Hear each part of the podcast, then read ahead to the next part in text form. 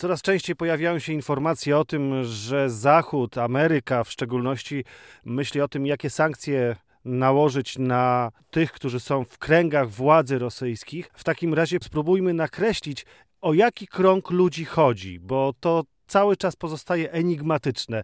Czy byłbyś w stanie wskazać te kluczowe postaci z tego tak zwanego kręgu Putina, które decydują, współdecydują o polityce rosyjskiej teraz? Istnieje coś takiego jak rzeczywiście to jądro decyzyjne, jądro władzy rosyjskiej, nazywane czasami biurem politycznym 2.0, czy też kręgiem Putina.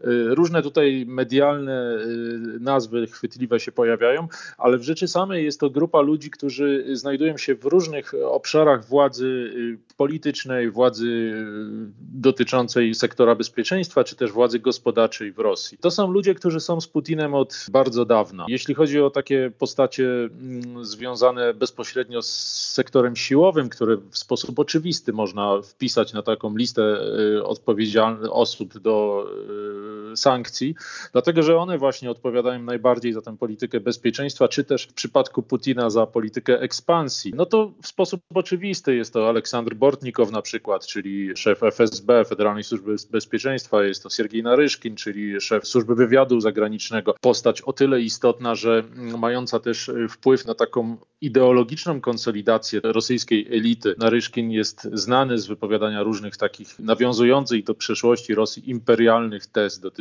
polityki. Są to takie postacie jak Ramzan Kadyrow, chociażby prezydent y, Czeczenii. On niby jest gdzieś tam trochę z boku, i, ale jednak jest bardzo ważny, jeśli chodzi o strukturę władzy rosyjskiej, dlatego że no, odpowiada bezpośrednio za, za politykę Rosji. Właściwie jest jednowładcą Czeczenii, a szerzej też ma bardzo duże wpływy na Kaukazie Północnym rosyjskim. Ale to są też postacie, które są y, odpowiedzialne za biznes i, i to nie tylko są bezpośrednio wprost oligarchowie, to są osoby, które w ostatnich latach zwłaszcza bardzo dużo zarabiają pieniędzy na państwowych, dużych projektach modernizacyjnych.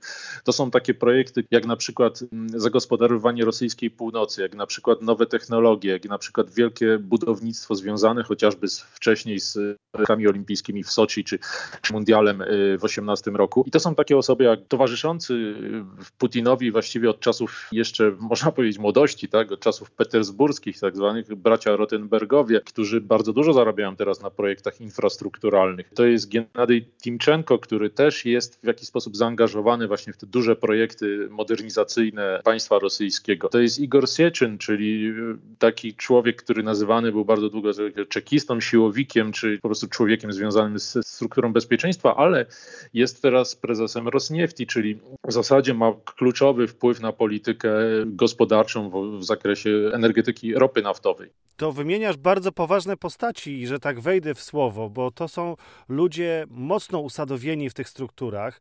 Sam mówi, że od kilkunastu lat są związani z Putinem. To w takim razie, czy Zachód rzeczywiście może ich ukarać dotkliwie sankcjami, czy to raczej jest takie pisanie projektu palcem na wodzie jednak? No i tak i nie, dlatego że jestem przekonany, że ta ścisła rosyjska elita y, bliska Putinowi jest pogodzona z tym, że może trafić na listę sankcji i ich wyjazdy na przykład za granicę mogą być utrudnione, ich y, y, lokaty, powiedzmy aktywa kapitałowe za granicą nie będą bezpieczne, więc myślę, że oni się do tego przygotowali. Po pierwsze są z tym pogodzeni, że tak może być i myślę, że oni już od bardzo dawna nie jeżdżą dość swobodnie za granicę. Jeśli tak, to te ich podróże są odpowiednio przygotowane przez cały sztab ludzi od y, bezpieczeństwa. Natomiast ich kapitał też myślę, że już powędrował w bezpieczne miejsca i, i oni się do tego przygotowują, że tak może być. Natomiast uderzenie bezpośrednio w nich akurat nie spowoduje, oni się i tak konsolidują wokół Putina, nie mają innego wyjścia, krótko mówiąc. Są bardzo mocno związani, czy to biznesowo z państwem, y, czy, czy w taki sposób, że są po prostu w procesach decyzyjnych tego państwa, więc no, odpowiadają za jego politykę, kreują ją, więc liczą się z tym, że, że sankcje będą i oni też będą kreowali politykę kontrsankcyjną, czyli będą wpływali na to, że Rosja będzie podejmować kroki wobec chociażby kapitału, nie wiem, brytyjskiego, amerykańskiego, europejskiego działającego w Rosji. To dopiero będzie wtedy niezłe starcie ekonomiczne, prawda? To też te, trzeba sobie wziąć pod uwagę sytuację, w której sankcje wysłane czy nałożone przez Zachód, no będą musiały się spotkać z reakcją Rosji, prawda? Bo to jest taka kolejna odsłona tego sporu. Oczywiście będą to, będą to działania odwetowe, z tym, że no należy y, patrzeć tutaj na potencjał gospodarczy Rosji, bo te sankcje będą dotyczyć jednak głównie sfery gospodarczej, czy też kontrsankcje i y, no, Rosja to jest gospodarka mniej więcej wielkości Hiszpanii. No, a po drugiej stronie mamy jednak całą Europę, czyli kilka potężnych gospodarek przewyższających chociażby brytyjska, już nie mówiąc o niemieckiej, gospodarkę rosyjską. No i Stany Zjednoczone, no tutaj nie ma żadnego porównania z Rosją. No to to jest jeden bogatszy stan, to jest, to jest Rosja, jeśli chodzi o potencjał gospodarczy. No tak, ale tutaj te statystyki też nie do końca oddają całe to starcie pomiędzy Zachodem a Rosją, prawda? To też. Oczywiście. Trzeba brać pod uwagę, że to, to tylko na papierze wygląda jako zmasowana przewaga, bo przecież ten Zachód żyje z tych kontraktów z Rosją, żyje z tej wymiany i też na tym korzysta. Ale jeszcze jedna rzecz.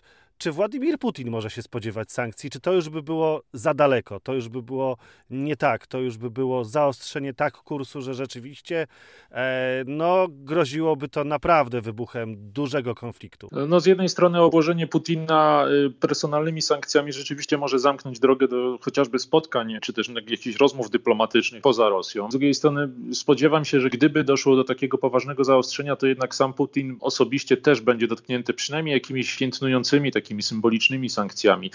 Poniekąd on był już dotknięty po agresji rosyjskiej w 2014 roku takimi sankcjami. No nie wprost on, ale był jednak wykluczony z wielu gremiów międzynarodowych i, i to go bardzo dotknęło. No teraz, gdyby był już tak osobiście on napiętnowany, no to byłoby znaczące.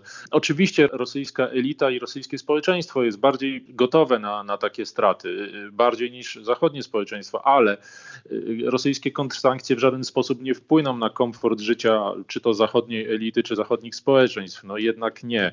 Natomiast te sankcje zachodnie mogą w znaczący sposób wpłynąć na komfort życia zwykłych Rosjan, nie mówiąc już o pewnej uciążliwości dla rosyjskiej elity, dla tego wąskiego kręgu y, otaczającego Putina, ale też ich rodzin, no bo y, umówmy się, że znacząca część chociażby dzieci rosyjskiej elity, tej szerokiej rosyjskiej elity, studiuje za granicą, w zasadzie jest tam cały czas, przebywa tam cały czas na zachodzie Europy czy, czy w Stanach Zjednoczonych.